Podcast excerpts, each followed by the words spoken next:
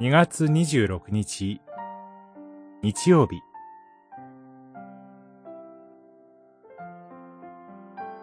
荒れ野でサタンに勝利される主。マタイによる福音書、4章、1節から11節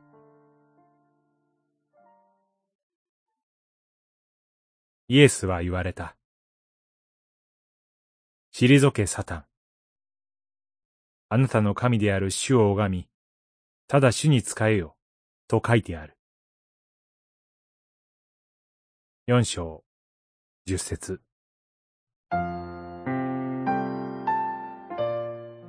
サタンは荒れ野で、主イエスを試みます。一回目は、石をパンに変えてみよう、とそそのかします。主は、人はパンだけで生きるものではない。神の口から出る一つ一つの言葉で生きるという御言葉によって退けられました。二回目は、神殿の屋根の端にシュイエスを立たせ、ここから飛び降りて、神の子であることの印を見せてみよう、と試します。主はそれを、あなたの神である主を試してはならない、という御言葉によって退けられます。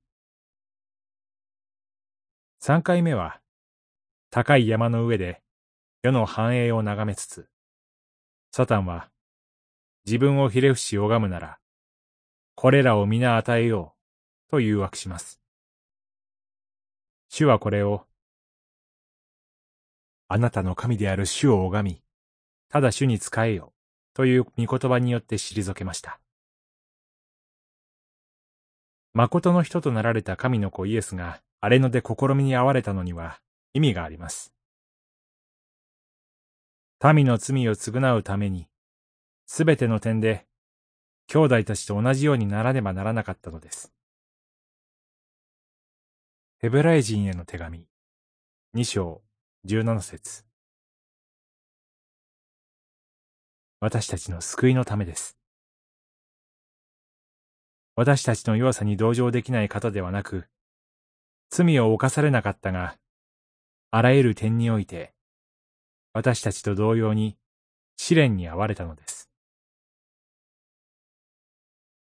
四章十五節人生の荒れ野において、試みられ、おじけづく私たちの傍らで、勝利の主がお語りになります。退け、サタン。